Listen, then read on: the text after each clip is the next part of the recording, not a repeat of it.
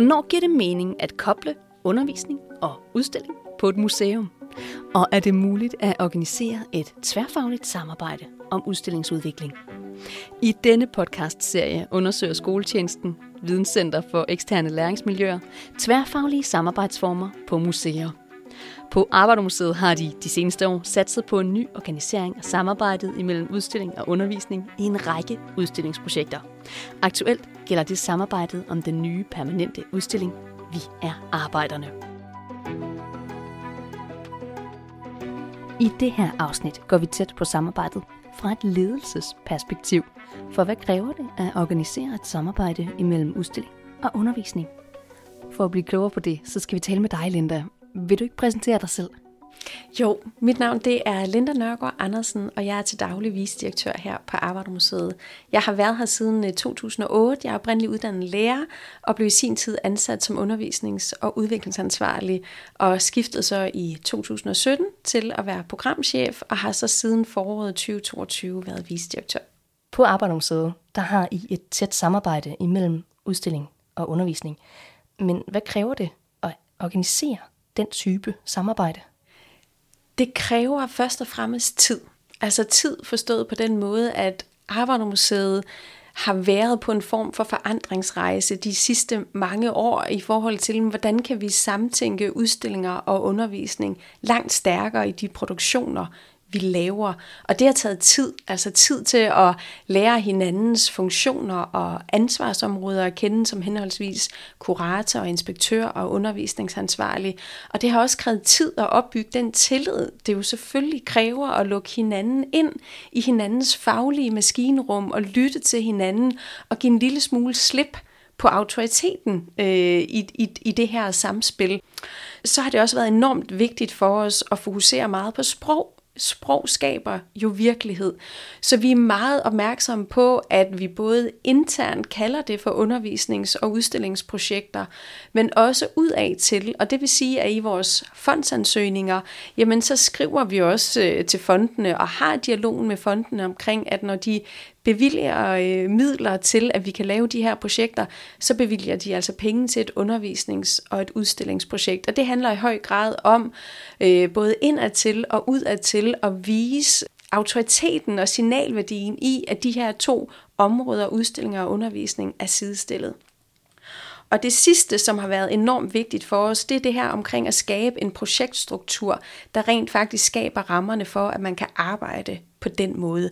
Og det vil sige, at øh, når vi arbejder med udstillinger, så bliver der nedsat en projektgruppe, og i den projektgruppe fra starten, jamen der sidder der jo altid som minimum både en kurator og en, øh, og en undervisningsansvarlig.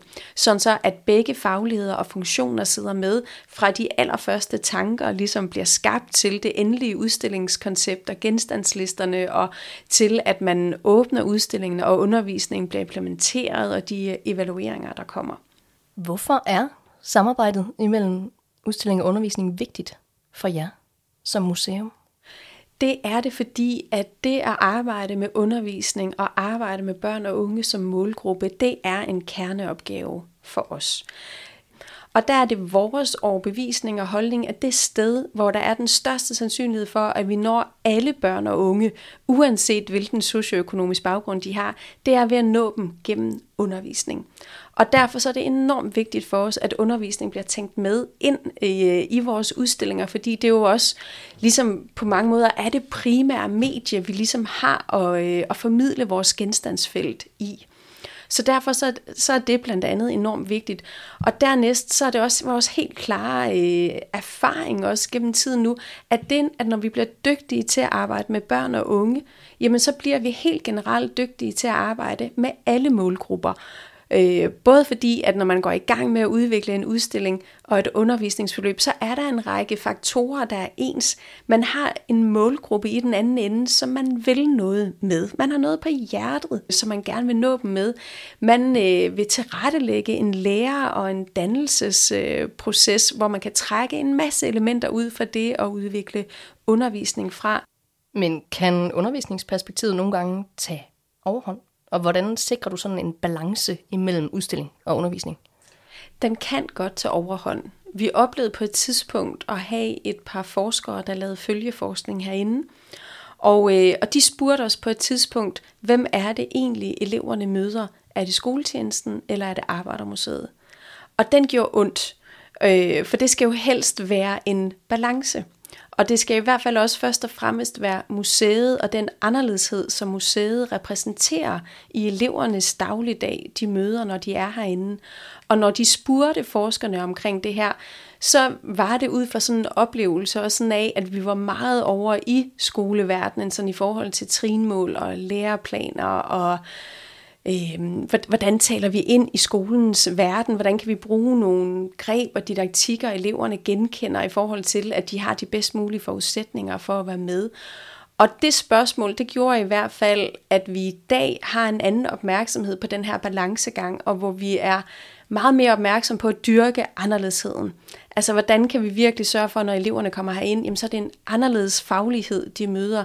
Det er nogle anderledes greb og metodikker, og at de først og fremmest virkelig møder museet og udstillinger og genstande og fortællinger, som er det magiske, et museum indeholder og rummer i mødet for børn og unge.